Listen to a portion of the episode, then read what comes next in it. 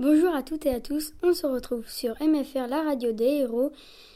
Aujourd'hui, on se retrouve accompagné de Bélérophon. Comment allez-vous, Bélérophon Bien, je suis heureux de vous voir aujourd'hui. Alors, présentez-vous. Nous voulons en savoir un peu plus sur vous. Je suis le fils de Eurimel et Glauca. Ma femme est Philonoé ou Anticlia. J'ai trois enfants un qui s'appelle Laodamie, un autre qui s'appelle Isandros et le dernier Hippolocos.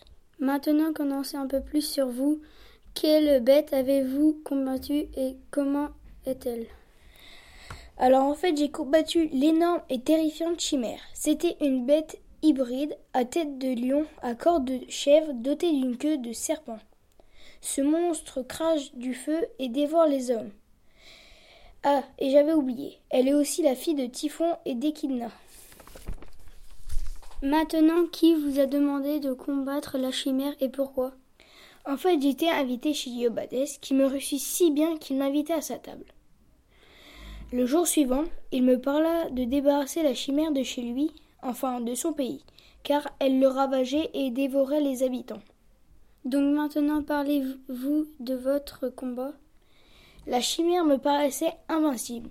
Mais à un moment, j'ai réussi à tirer une flèche dans sa gueule et le plomb qui était au bout de la flèche a fondu dans son corps et lui a brûlé les entrailles. Ah oui, j'avais oublié. Est-ce que vous avez combattu avec un objet particulier? Non, pas avec un objet, mais avec un cheval ailé qui s'appelle Pégase. J'ai dressé celui-ci pour qu'il soit plus rapide et agile. Mais qui vous l'a donné? C'est Athéna. Merci, euh, ok, euh, oh, merci d'avoir répondu à toutes nos questions. Avez-vous un dernier mot à nous dire? Oui, il faut savoir qu'une chimère est toujours utilisée dans le langage courant.